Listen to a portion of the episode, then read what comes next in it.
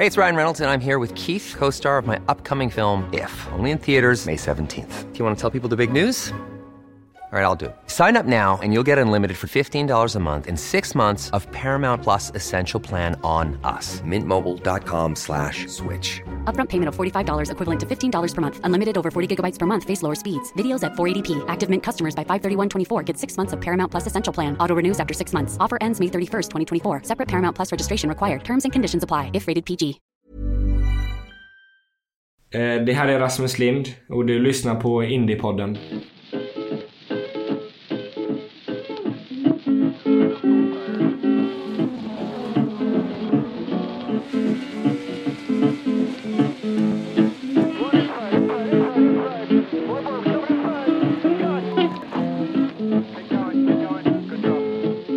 I wanna know where my easy rider goes.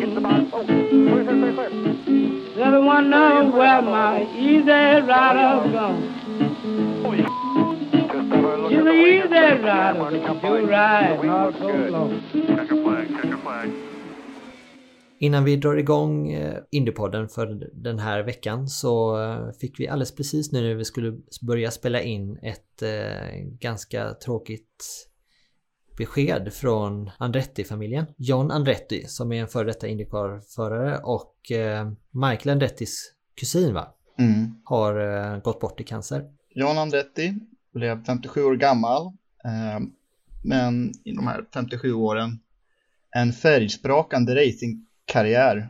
Kanske lite skymundan av de andra i Andretti-klanen, men John Andretti själv började som framgångsrik sportvagnsförare på 80-talet. Han började köra Indycar 1987 körde hans första tävling. 83 starter totalt. En seger och 2 andra fallplatser. Körde sin sista tävling så sent som 2011.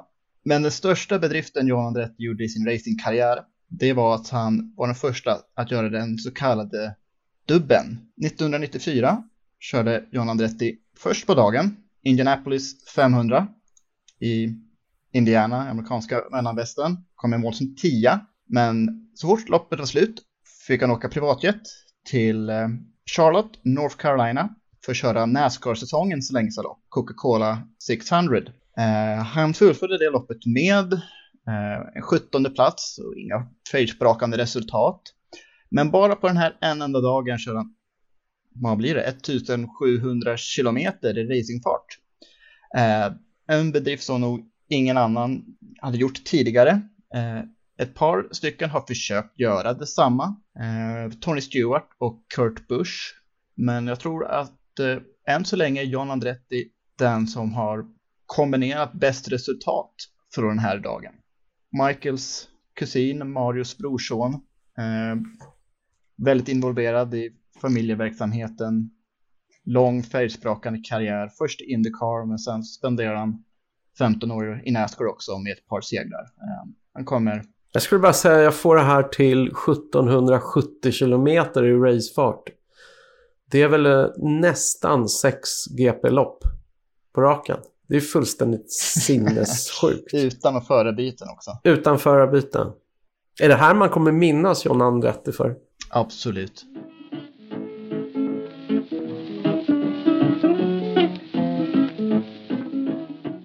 Då är vi igång med Indypodden avsnitt 2.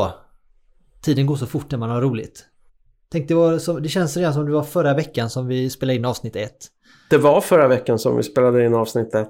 Ja, det var det kanske.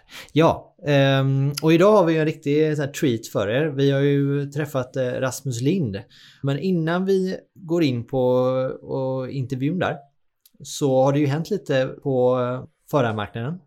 För en vecka sedan så blev ju Santino Ferrucci klar. Förväntat dock. Ja, ingen trodde väl något annat än att han skulle fortsätta. Det har väl bara varit en förhandlingsfråga, kan jag tänka mig. Anledningen varför det här drog ut lite på tiden, tror jag, det var att man ville snappa upp Bourdais sponsorer från förra året.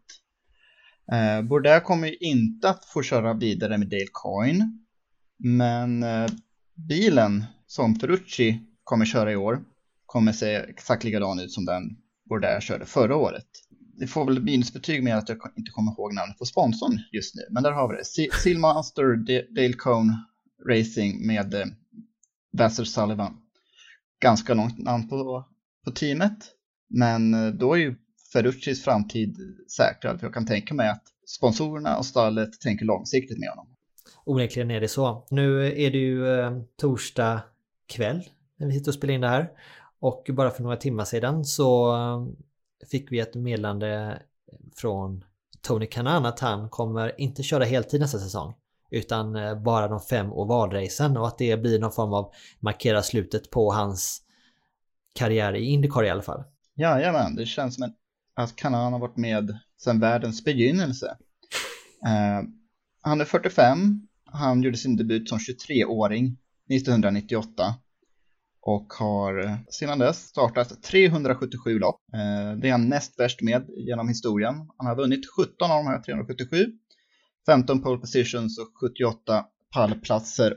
Han blev mästare 2004 för Andretti Green Racing, och han vann Indy 500 2013. Kommer det vara en märklig känsla när säsongen drar igång i St. Pete utan Tony Kanaan på griden. En otroligt populär förare. Oh, ja, det kommer jag ihåg när jag var på Indianapolis senast, att den här familjen som visat bredvid, som hade varit på varje lopp sedan 1974, deras all-time favorit var ju Tony Kanaan. Så det säger en del vilket genomslag han har fått på sporten, den här korte skalliga brasilianerna.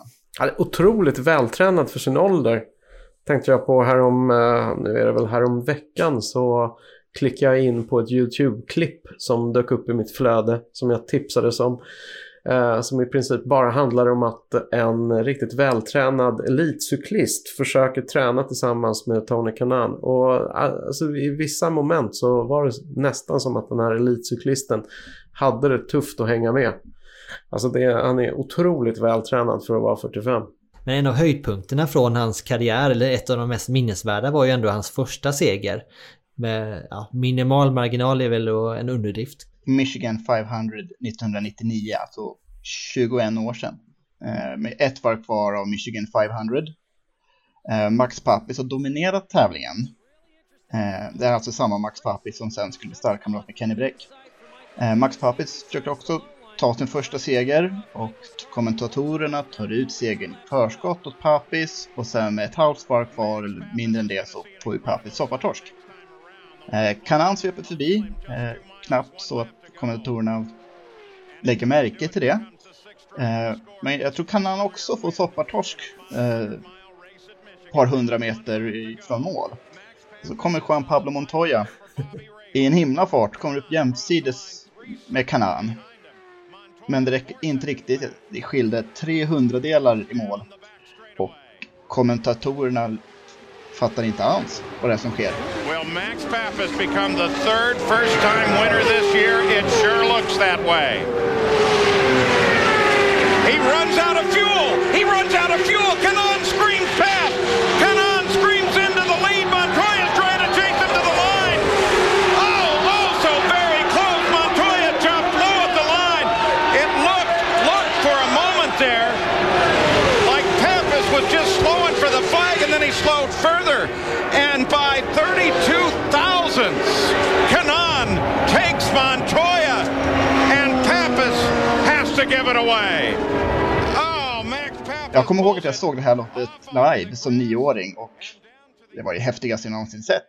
En lång och storslagen karriär som nu går in på sista varvet. Okej, gott folk, nu är det i alla fall dags.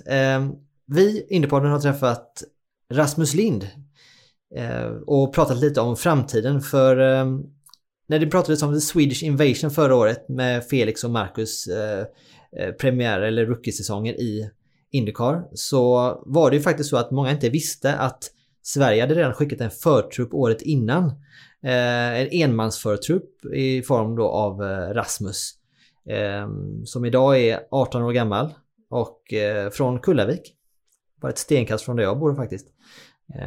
Och nu efter 2 riktigt bra säsonger i Road to Indy, på Road to Indy-stegen, så står han nu inför en säsong i Indy Lights. Ingenting klart här nu med vilket team, men det råder ingen tvekan om att det kommer bli.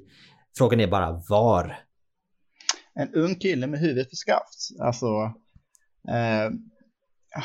han är ju lite av ett underbarn. Han har trivs som fisken i vattnet oavsett vilken bil man har stoppat honom i. Så förhoppningen är ju att det är det bästa Indy Lights-stallet som han hamnar i. Han förtjänar inget sämre. Det ska bli jättekul att följa vad framtiden bjuder honom på. Jag har ju träffat Rasmus ett par gånger senaste 2-3 åren och pratat med honom om hur han ser på sin framtid. Och så jag tycker han alltid har imponerat med en otroligt hög mognad när han har sett på och pratat om sin framtid och hur han ser vägen framåt. Och någonting som jag har tyckt varit rätt kul, eller fortfarande är väldigt kul med Rasmus, det är att både han och hans familj så tidigt bestämde sig för att helhjärtat satsa på det amerikanska spåret. Hos en del andra så har man ibland fått känslan av att det här amerikanska racingspåret blir ett alternativ om den europeiska racingkarriären inte riktigt går som man tänkt sig, eller om man inte får de chanserna man tror att man förtjänar i Europa, så ser man USA som en andra chans. Så har jag aldrig känt att det har låtit på Rasmus, utan han har för sin ålder varit otroligt så tydlig och genomtänkt med att det här är huvudspåret. Amerika är det som gäller, för att det är där han ser sin absolut bästa chans att klättra hela vägen och verkligen få förutsättningar att visa sin fullständiga potential. Det tycker jag har varit väldigt häftigt. En sån ung kille har kunnat ha så tydliga mål uppsatta för sig själv och verkligen så här, steg för steg försökt beta av vägen mot det här målet. Så jag tycker vi helt enkelt kastar oss in i vårt möte med Rasmus Lind. Så varsågoda!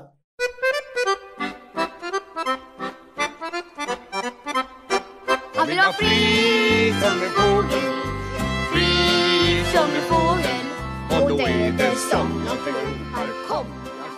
Rasmus Lind, välkommen till Indie Podden. Ja, tack så mycket. Nyss kommer från tester på Sebring, återigen ja. Med Andretti Autosport. Hur tycker du att det har gått? Jo, det har gått väldigt bra. Vi gjorde ju första testen där på Indianapolis, på den officiella testen. Då jag var snabbaste rookie. Sen så testade vi igen då med ett annat team, HMD, på Sebring då, som var en officiell test. Och även då var jag snabbast då. Och nu då sista privata testen så var jag snabbast igen. Så det ser väldigt bra ut på chaufförmässigt och min körning och sånt, så det är kul. Kan du berätta lite om hur ett sånt här test går till? Vad ni fokuserar på? Är det du som förare som utvärderas, eller är det ett utvecklingsarbete som pågår med bilen samtidigt? Alltså det är rätt så mycket att jag ska lära känna min ingenjör, alla mekanikerna, hur de jobbar, även hur olika teamen ställer in sina bilar individuellt för förare och sånt. Så det är mycket lära känna liksom vad föraren vill ha till ingenjören, att han litar på min feedback och så vidare. Vi har ju ganska mycket att prata om, men innan vi backar bandet till hur det hela började, i början av din karriär, så tänkte jag att vi börjar med en summering av säsongen som gick nu. Och då var det så 3 vinster. Ja. Du stod på podiet 13 gånger. 16 topp 5. Och det innebär att du aldrig hamnade utanför topp 5. Ja. 5 pole positions, 5 snabbaste varv, 5 varvrekord och den enda som fullbordade samtliga 495 varv under säsongen. A tremendous season as a rookie in USF 2000, but he now breaks the goose egg coming onto the front straightaway here. First time a winner on the road to Indy here in Indy Pro 2000 at the Indianapolis Motor Speedway. Rasmus Lind, your winner by 0.8 seconds over Kyle Kirkwood. Rasmus Lind and Juncos Racing win the opening. Och ändå slutade du 2 i Indy Pro 2000 då. Det var ju som motsvarande Formel 3 i Europa. Ja. 2 poäng bakom Kyle Kirkwood. Ja. På en skala från 1 till 10, hur nöjd är du? Alltså jag är väldigt nöjd i och med att man jämför med hur mycket Kyle har kört i formelbil, hur många år han har kört. Men nu i efterhand är det sådana där små grejer liksom, som man skulle ha tänkt på då. Men man kan vara efterklok också. Men jo, jag är väldigt nöjd. Och vad var det för saker som du hade önskat att du tänkt på? Alltså det är till exempel med tidskörningarna där, det hade ju räckt med 2 poles till. För en pole är 1 poäng, eller en snabbaste varv liksom. Liksom tänka på det att liksom 1 poäng gör det där lilla liksom, och ta vara på varenda poäng. För du var ju snabb och visade direkt att du satte ju ner foten direkt i början av säsongen. Du var en andra plats i Sankt Petersburg och sedan dubbelvinsterna på Indianapolis Grand Prix. Och då var det din första seger kan man säga på Road to Indy-stegen. Vad skulle du säga var den avgörande skillnaden när det var så jämnt? Men du sa det ju lite inne på det att det var så tight så det var egentligen 1 eller 2 pole position så hade det varit det som skilde liksom. Ja, sen är det också Kyle hade mycket mer vinster än vad jag hade. Han hade ju 7 eller 8 vinster. Och det är rätt så många poäng. Även så vann han det racet på Gateway då, som är ovalbana. Och då är det 1,5 poäng då. Så det är nästan dubbelt. Så det är liksom 1,5 racepoäng för ett race. Och det hjälpte honom rätt så mycket när vi gick in till Portland då. Sen så gjorde vi några misstag teammässigt på Portland med vingfläppet ramlade ner så jag hade ingen downforce fram, så det var där vi tappade lite fart också, men det är sådana grejer som händer inom teamet så. Om du tar det för första säsongen, vi kommer till den också sen, så gjorde du övertygade du där också, hade väldigt många bra resultat, men just att den här segern på Indianapolis Grand Prix, så hur kan du ta oss tillbaka lite till den stund, hur du kände då? Var det en lättnad eller var det bara ren glädje? För jag kan tänka mig att det var det. Ja, sen är det ju speciellt att göra det på Indy också. Med all historik och allting som är där. Sen publiksmässigt så är det ju speciellt att vinna på Indy. Sen så var det var en lättnad att få sin första vinst, självklart. Sen så var det roligt när Felix tog pole där också. Samma helg. Och så tog vi tog ju allting på den helgen där, så det var väldigt roligt. Och apropå Felix, när du nämner det, så du är ju samma stall kan man säga, eller samma team som du var ju din manager Stefan Lillöwers-Johansson som även jobbar med Felix och Scott Dixon. Hur mycket utbyte har du av dem? Får du möjlighet att träffa dem och utbyta erfarenheter med dem och lära av dem? Nej, det är faktiskt det har hjälpt mig rätt så mycket. För Indycar kör ju alltid innan våra tidskörningar och race. Och banan utvecklas ju på olika sätt när de kör på annan typ av däck. Så jag kan liksom gå och fråga Felix Närsom liksom, och fråga hur banan var till exempel och sånt. Och små grejer liksom. För Indycar kör ju helt annorlunda mot vad vi gör linjemässigt och vad de lägger greppet och sånt. Så det har hjälpt mig rätt så mycket faktiskt. För en upplevelse som jag har haft eller fått, det är att det känns som att du många gånger kör helt andra linjer än alla andra gör. Nej, alltså jag gör nog det. Det är inget jag har tänkt på så jättemycket. Men det är en instinkt som jag har liksom. Jag kör lite tajtare än vad många andra gör. Utnyttjar curbsen lite mer. Så jag är lite mer aggressiv kan man säga i min körning. Det syns ju på videon sen när man tittar på racerna från videoinspelningen liksom, så ser man ju det rätt och tydligt. Vad har det för inverkan på din teknik i övrigt då? För du försöker köra lite kortare väg helt enkelt, det är det man kan säga så. Ja. Vad har det för påverkan på inbromsningszoner och när du går på gas och så här, hur vill du ha bilen inställd? Många vill ha en rätt mycket grepp bak för att kunna gå på gas lite lättare. Men jag gillar en rätt så överstyrd bil. När framändan då är väldigt stark och svarar när jag vill styra. Så det är därför då jag kan bromsa lite senare och styra in tidigt. Så bilen roterar i mitten snabbare än vad de andra vill ha. Men om vi backar, vi kommer tillbaka till 2019, men vi backar bandet lite. För trots att fler börjar lära känna dig liksom, och så kanske man inte vet så mycket om dig ännu. Nej. Och hur det hela började och så här. Kan du ta oss tillbaka till när du började, när du var 6 år gammal va? Ja.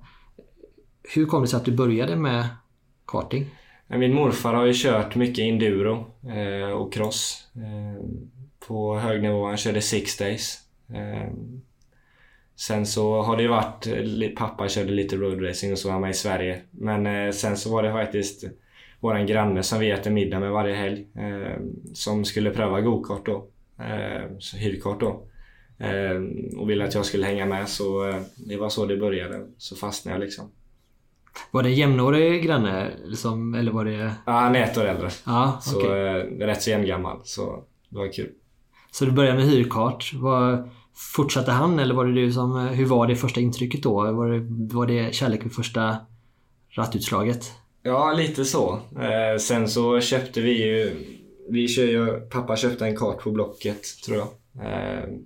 Så det gjorde han samma. Sen så började vi köra på Torslanda på träningar och sånt. Sen så började vi köra lite smått i Sverige då. Sen redan 2009 så körde jag ju i Spanien. I Open Rack hette det då. Mm.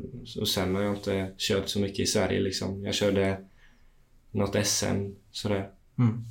Var du duktig från direkt? Alltså, hade du fallenhet för det direkt, eller var det bara att komma sig själv sen efter, allt eftersom du körde?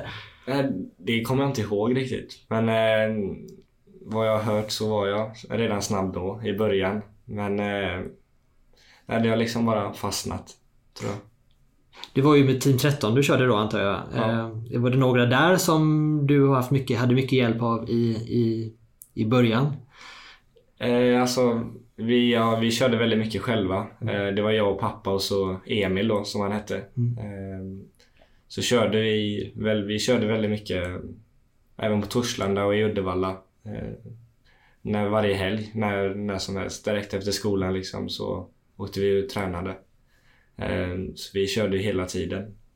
Direkt jag hade någon lite över efter skolan. Uddevalla är en fin bana. Den är fantastisk också.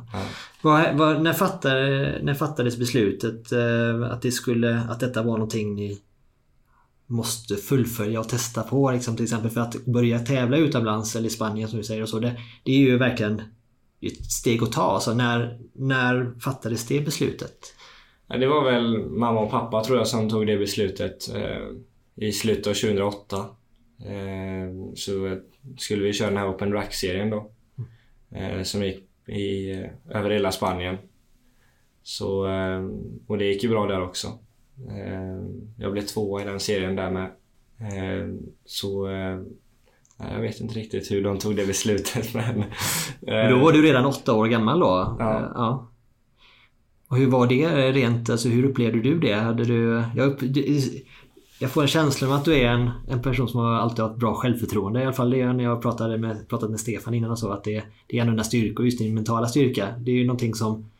Var det någonting som visade sig redan på den tiden, tror du? Jag tror det.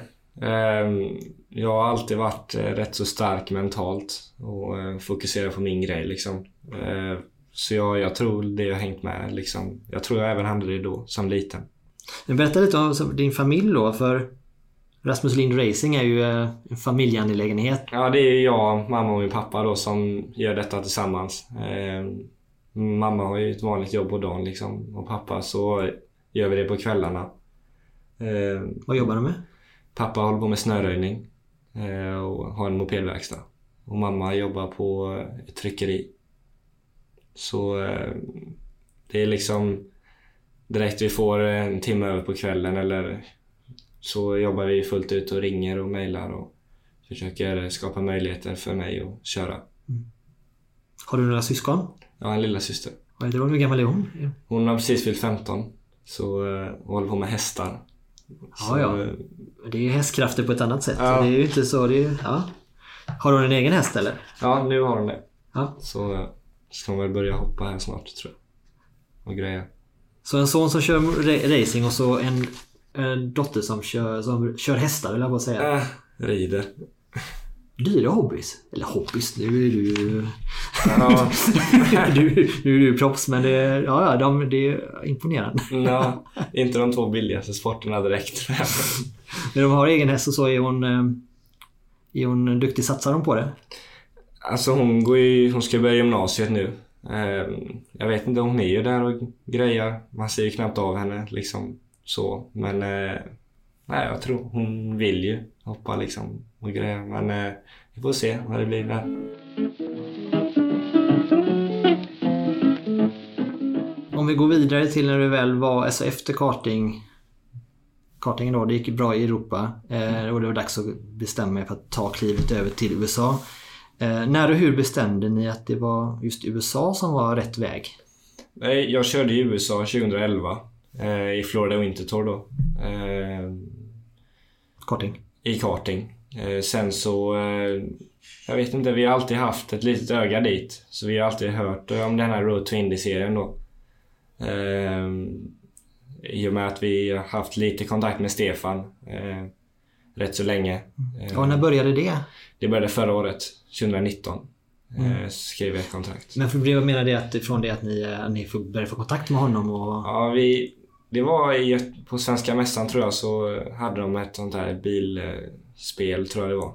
Så körde jag och Stefan mot varandra 2009 eller 10. Så sen dess har vi haft lite kontakt sådär.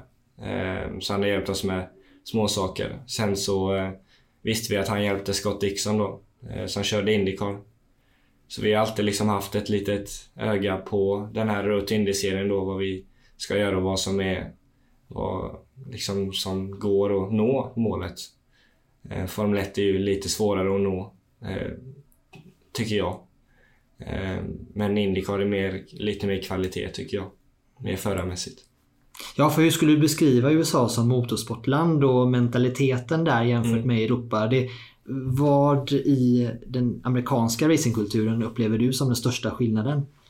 Nej, men alltså när jag gick från karting till USA, liksom, det jag känner mest är avåkningszonerna är inte lika stora i USA. Det är liksom, i Europa är det ju, du har ju en du har ju curbsen och sen är det ju asfalt eller vad det nu är. Så du har en större chans att göra misstag i Europa, så du kan köra mer på limiten.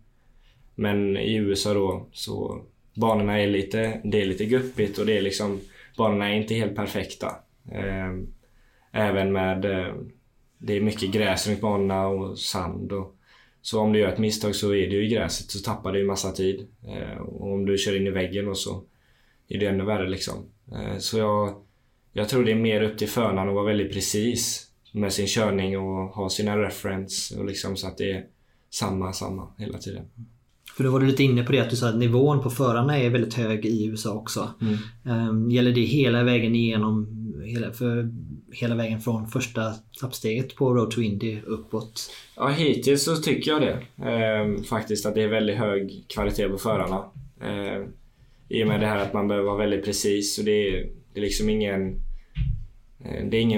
stor differens på tiderna. I och med att vi kör så på limiten liksom. Det finns inte så stora avåkningszoner liksom, som i Europa. Så jag tycker det är en väldigt hög kvalitet på förarna faktiskt. Var det en äldre herre som körde med i år i USF? Ja, berätta om honom. Känner du till honom på något sätt? Vad det är? Ja, han körde Indy Pro 2000 i år. Eller förra året. Så ja. Han är... Ja just det, Indy Pro var det såklart. Ja. Nej. Charles Finelli heter han. Jag tror han är 50, något sånt. Men han har ju sitt egna team där med sina gubbar runt liksom. De gör det liksom lite på skoj sådär. Men det är väldigt roligt, sådana karaktärer finns. Vad gör han annars, tror du? Jag vet faktiskt inte vad han gör. Han har ju sina egna trailer och som vi har liksom. Han har sin solstol där och sitter och röker sin cigarr när han inte kör liksom. Så han gör det för han tycker det är kul liksom. Otroligt. Ja, du sa ju fel, jag sa ju USF 2000, men det var ju ditt första år i USA då. För du gick direkt från karting i Europa till att testa för Juncos Racing i oktober då, 2017. Vilket var då, det kan man säga, motsvarigheten till Europas Formel 4. Ja. Kan du ta oss tillbaka till det ögonblicket där din första känsla i en riktig racerbil, så hur var det? Alltså jag får väl, så tyckte jag inte steget var så stort, i och med att vi körde på en så pass hög nivå i Europa, så tyckte jag inte det var så. Gokart är väldigt tajta tider liksom, det är liksom diffar på en 9:30 liksom, mindre för att hänga med, så det kändes som att formbilen gick långsammare än vad gokarten gick. I och med att go-kart har ju rätt så hög greppnivå. I och med att det inte är någon fjädring. Det tog ju lite tid att få ordning på bromsningen och det här på formelbilen, att det är ett mycket högre bromstryck. Men det tog jag upp rätt så fort, tyckte jag. Mm. Hur förberedde du dig inför det testet, eller tester i allmänhet så här nu när du ska bli att ta nästa steg upp? Så hur brukar dina förberedelser se ut? Nej, jag försöker ju få så mycket data och sånt jag kan för att kunna läsa på och göra mig redo med hur de körde innan med linjer och vad de hade ungefär för bromstryck och sådana grejer. Liksom få så mycket data och förbereda mig så bra jag kan varje gång. Mm. Så med data då är det allt från varvtal till bromspunkter och så här, bromstryck, det är alltså hur hårt du bromsar eller ja. Det är hårt du trycker på pedalen. Vi får ju allt ifrån video till alla grafer på fart och sånt. Ja. Olika referenser vad de har skrivit på sina papper liksom. All data som de har själva, teamerna, de man testar för, kan man få förbereda sig för då. Hur kan man plugga på hur hårt man ska trycka på bromsen? Jag förstår inte det. Det är ju otroligt. Nej, men man har ju ungefär en känsla för hur hårt man trycker. Så jag vet ju ungefär hur 2500 bar liksom, PSI, hur hårt det är. I en lightbil till exempel. Så har man en referens ungefär i muskelminnet då hur mycket det är. För hur fysiskt utmanande är det då? Så krävs det mycket muskelstyrkraft för att göra en kraftig inbromsning? Alltså, till en viss. Man tror ju att liksom 2500, det är liksom mycket. Det trodde jag först när jag hoppade i en lightbil att det skulle vara väldigt jobbigt att bromsa till exempel. Mm. Men det var inte. Downforcen hjälper ju det rätt så mycket.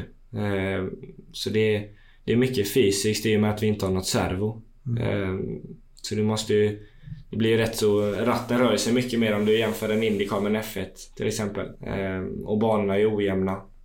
Så du får korrigera väldigt mycket, så du måste kunna, du ska ha rätt starka muskler men ändå uthålliga, så man får ju träna upp det på ett bra sätt. Och det blev också Juncos Racing som du körde för 2018. Och samma team som du även körde för 2019 då. Kan du beskriva teamkulturen och din relation till ägaren Ricardo Juncos då? Ja, alltså Ricardo har vi alltid pratat med så. Han är väldigt duktig på det han gör och även han har ju lite en bakgrund själv, tror jag han körde lite. Ja. Sen så har han väldigt duktiga människor runt sig. Så det hjälper ju på sitt sätt. Så. Jag tror det var en ekonomisk fråga för honom att inte han tog sig vidare hela vägen. Han gick över till att driva team istället. Ja. Det har jag hört. Sen så han jobbar ju väldigt mycket och försöka få ihop till en Indycar-säsong. Men såklart det är svårt att jämföra sig med Penske och Ganassi och de här stora teamerna som har så mycket resurser liksom. Men hur är teamkulturen då? För nu har du ju fått en inblick i till exempel Andretti och HMD också. Var på skalan skulle du placera ut de här teamen som du har erfarenhet från nu? Alltså Juncos och HMD, de är proffsiga, det är de ju. I och med att det är på en sån hög nivå. Men när vi gick över till Andretti och testade för dem så är det är ju Indycar-standard liksom. På även Indy Light-bilen. Så det är ett steg högre. Om man jämför Juncos och HMD och Andretti, så är Andretti ett steg högre professionellsmässigt. Och du spolar ju framåt lite snabbt där, men du slutade ut, för det hände ju såklart jättemycket under en säsong, men du slutade tvåa i mästerskapet 2018. Och även om det inte blev någon seger så blev du ändå så 3 pole positions och 3 fastest laps och 5 podier på dig. Men vad var det viktigaste du lärde av din första säsong? Alltså mestadels var det hur att lära sig formelbilen. Och hur man kör en formelbil med alla nedväxlingar och alla sådana grejer, och hur jag vill ha bilen. Och kunna lägga en bra feedback till ingenjören. Det var det största steget, tyckte jag. Pratade om att du vill gärna ha en väldigt stark framände på bilen och att du ska kunna rotera runt den så mycket. Var det andra saker som du har liksom preferens för, som du verkligen vill checka av innan du sätter dig i bilen första gången? Att nej, men så här vill jag ha det. Nej, jag försöker alltid ge ingenjören en idé liksom hur jag vill ha den på ett ungefär. Sen så har ju alla teamerna har ju olika hur de gör en grundsetup på bilen med fjädring och allt sånt där. Så han bara får en idé, så han börjar tänka liksom, efter detta ska vi kanske pröva detta istället för det liksom. Så liksom, det är så jag försöker göra. För många vill ha en understyrd bil. Liksom, så det är mest det jag försöker göra med en ingenjör, så att han lyssnar på min feedback liksom, och litar på vad jag säger. Är du intresserad, är du tekniskt bevandrad, duktig på bilar i allmänhet och meka med bilar och så, eller är det själva racingdelen att ställa in en bil som är din grej? Alltså, eller har du även... Nej, hemma håller jag ju på och svetsar och grejer liksom. Jag renoverar gamla go-kartar från 90-talet. Och morfar håller på med sina grejer han gör liksom hemma. Så det är mycket sådana grejer. Jag jobbar mycket med händerna när jag får lite tid över. Men då, vad gör du med kartan? Så du renoverar kartan, säljer du dem vidare eller kör du dem själv? Eller det... Nej, jag köper dem på Blocket då. Ah.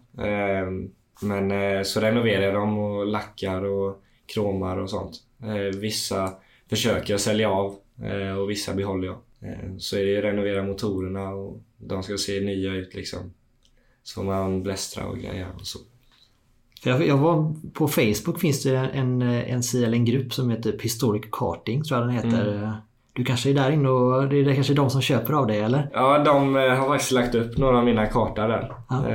Jag gjorde en replik av en av Bader Gianluca, som han heter, och som hjälpte mig väldigt mycket i go-kart. Som jag gjorde liksom åt honom lite. För den hjälpen vi fick av honom. Så det är mycket sånt jag tycker det är kul. När i din kartingkarriär var det som han... Det var mellan 14 och 17. Mm. Så nästan hela EM, när jag körde EM och VM. Hur fick ni kontakt då? När jag började köra för ett team Praga karting. Och han gjorde liksom ramarna åt dem. Hur de skulle vara. Och sen klickade jag han liksom. Och sen så när han bytte team så följde jag med honom liksom. Jag var väldigt nära honom. Men om vi stannar till här lite, nu är vi ändå lite inne på relationer och så, men för någonting som jag har varit väldigt nyfiken på, alltså vad det är som gör dig så bra, som duktig som du är.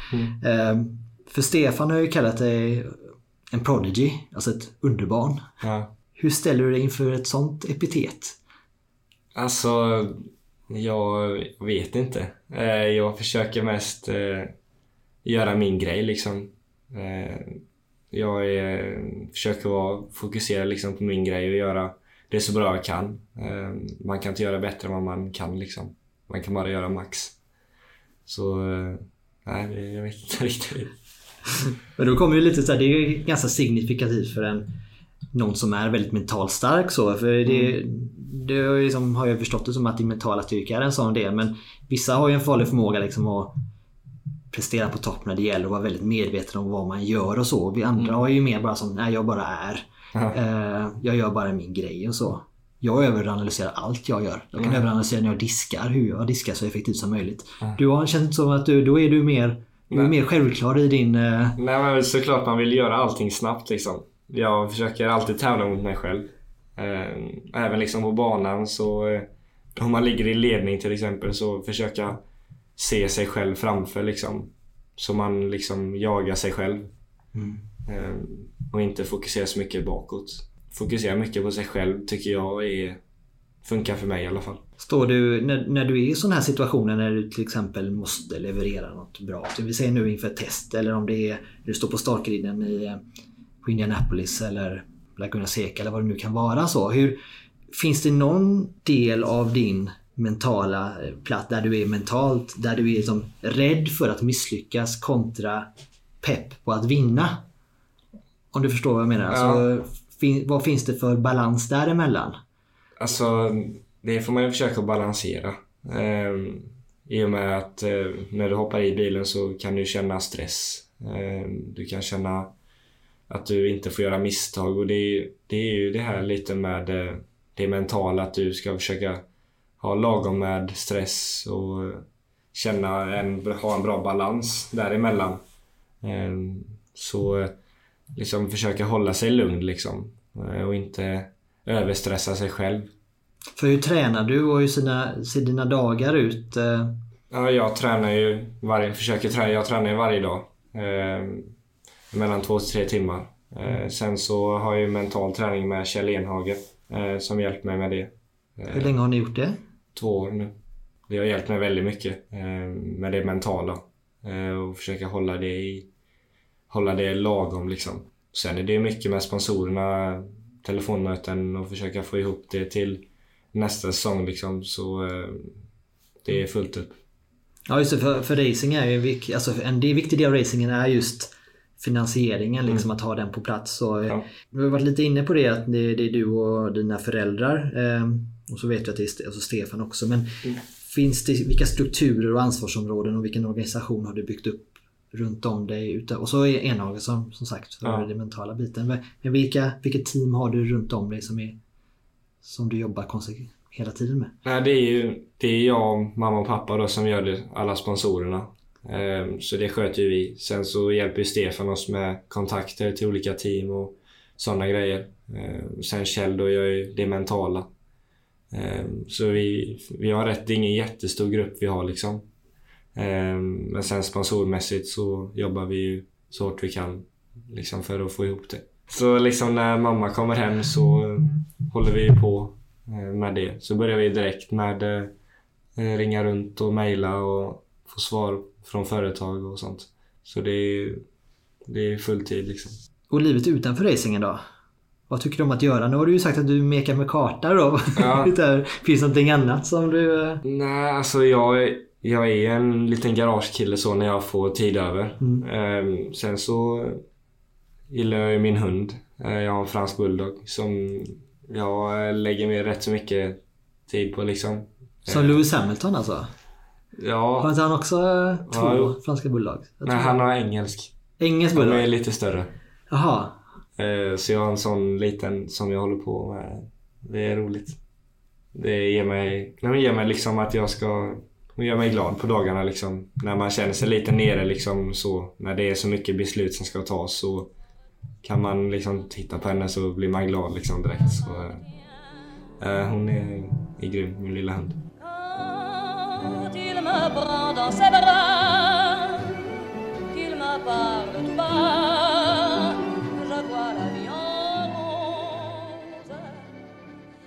Någonting som är relativt främmande för oss som européer som är även som är motorintresserade då, det är just att ovalracingen. Hur har du själv upplevt anpassningen till den typen av racing? Vad tycker du om den? Ärligt så tycker jag om det. Rätt så mycket. För att det är... Man vet liksom inte vem som vinner racet i början. Liksom. Du kan ju starta sist och vinna. Liksom. Så det är liksom... Du ska ha en bra bil. Du ska våga ta chanserna på ytten liksom, och köra om. Så det är... Ja, jag tycker det är kul faktiskt. Kjell Bräck har ju beskrivit den här grejen, någonting med just att köra Indycar på en sån här stor superspeedway till exempel. Just att den där punkten du ska träffa, ingången i kurvan är så otroligt liten va? Ja. Precis. Hur förbereder man sig mentalt och hur tränar man inför en sån, att kunna vara så precis i varv efter varv efter varv efter varv? Alltså det är mycket muskelminne. Har jag känt när vi körde på Gateway då. Det är mycket att liksom, man ska ha väldigt bra referenser. Helst en referens som är still på banan, som inte flyttas. Så man har en styrning, man har en mitten liksom, och så har man vart man går ut. Så det är liksom, man har liksom 3 eller 4, 5 steg som är samma.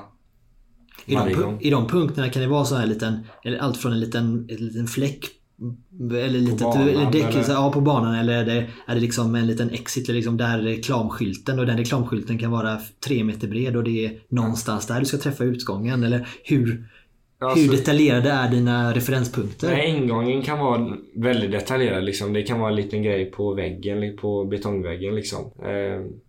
Men sen utgången är ju liksom, om bilen är lite överstyrd liksom, så får man ju vara lite mer, komma ut lite tidigare än vad du gör med en understyrd bil. Så det beror lite på hur bilen reagerar. Så utgången är inte så jättenoga. Just Det beror på hur bilen reagerar, men det är mest ingången och mitten som är väldigt viktiga. Blir du rädd någon gång? Nej. Har du någonsin varit rädd?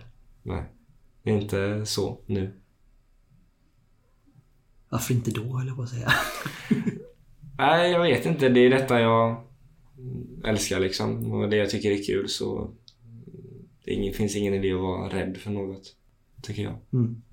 Apropå anpassning, så gjorde du även liksom för nu i år då, eller förra året 2019 gjorde du ett inhopp i säsongsfinalen och Porsche Carrera Cup Scandinavia på Mantorp. Och du sa någon gång, har jag läst inför det, att nej, men det kommer nog krävs en, det kommer bli en brant inlärningskurva.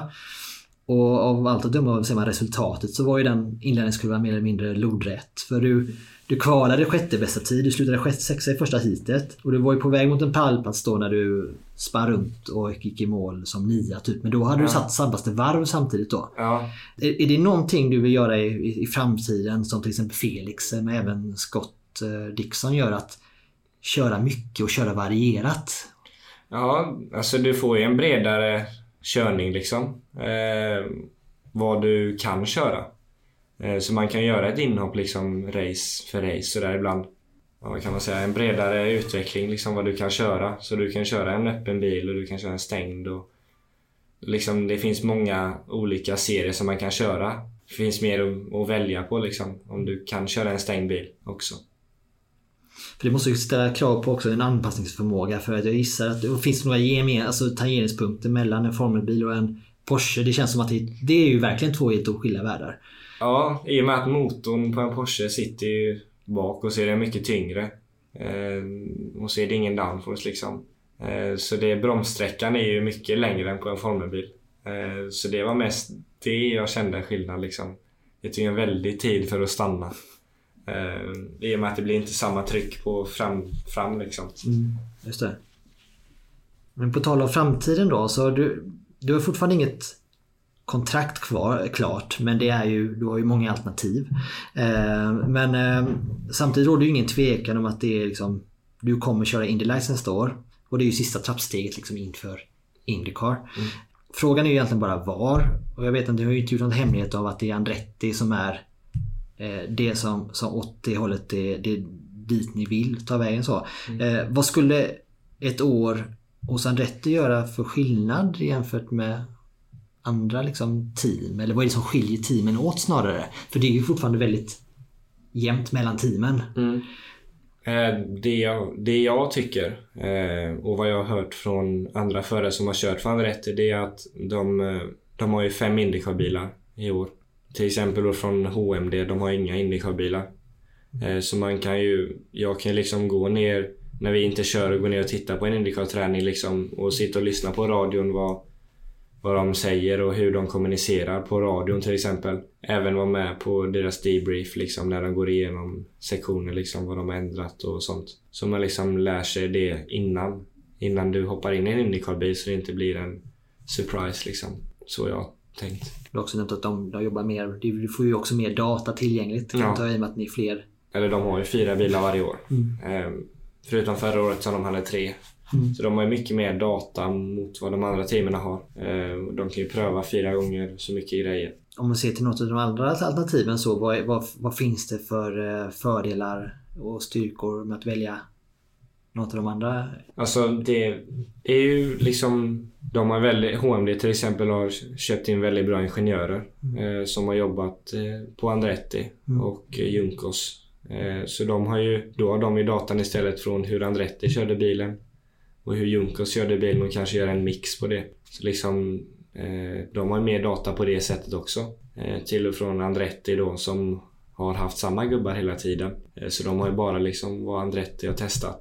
Så man jämför då HMD kanske kan köra en setup från Juncos på den banan och en Andretti-bild från den liksom, så har de ett ungefär på hur de brukar köra bilarna med diff och grundinställningar på fjädring och sånt. Du har ett uttalat mål att du kommer köra Indycar 2021. Det är det som varit ambitionen ett bra tag. Vad skulle du säga är den enskilt viktigaste faktorn som måste till under 2020 års säsong för att du ska kunna ta det här sista klivet? Det hade ju underlättat om vi vinner mästerskapet 2020. För det är ju en prispeng då i Road to Indy för att hjälpa förarna för att ta steget. Det hjälper ju väldigt mycket. Sen så är det ju att få ihop sponsorerna igen liksom för 2021 och få ihop det. Men försöka, just för mig just nu är det att fokusera på 2020 och få ihop det liksom, och ta det steg för steg. Och bortom det, vad är dina drömmar bortom 2021 då? Nej, jag vill ju köra Indycar 2021 och sen efter det vinna Indycar-serien och Indy 500. Det är ju väldigt stort liksom. Jag var ju första gången på Indy 500 nu 2019. Jag har sagt det sedan dess att man måste vara där för att förstå hur stort det är. Ja, just. Hur var din första upplevelse av ditt första gången på plats? Ja, alltså det jag var mest imponerad av, det visste inte jag då, det var att de testade ju en hel månad nästan för själva racet Indy 500. Så det är hur mycket tid hur viktig en bil är på en ovalbana liksom. För du håller ju mattan. Det finns ju ingen chans att släppa på tidkörningen. För det blir så tajta differenser. Och sen så hur mycket folk det är ju fullsatt på läktarna på racedagen liksom. Och även plus alla i depån.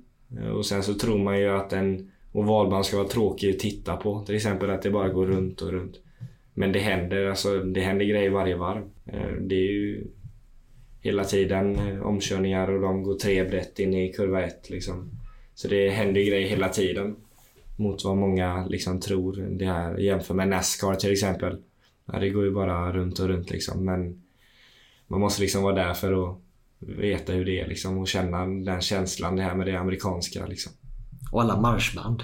Ja. Vi får ju flera timmar innan. Vi var där redan 6 på morgonen på racedagen. Folk tror inte var kloka när jag sa hemma att det var men det var ju bara tjena, läktarna fylldes på. Det var de här marschbanden och alla parader liksom, alla tidigare vinnare och det är otroligt. Jag var inte inne på den där memorabilia kommersen de hade inne på utanför banan. För vi tävlade ju på Lucas Oil samma dag. Ja, så vi hann inte dit. Nej. Vi körde ju då. Har du möjlighet någon gång så där inne kan man gå och botanisera. Om man vill att plånboken ska bli tunnare så kan man gå in där. Okay. Mycket gamla skjortor och raceoveraller och hjälmar och visir signerat och idolkort och grejer. Får vi se på mekoverallen sen. Ja. På lite historia också. Ja. Slutligen då, jag vill önska dig stort lycka till. Ja, tack så mycket. Jag ser fram emot att följa dina framgångar för det jag kommer fortsätta, det är helt övertygad om. Tack så mycket. Ja, tack. Did I want know where my easy rider gone? Did I want know where my easy rider gone? She's an easy rider, but she do ride hard so long.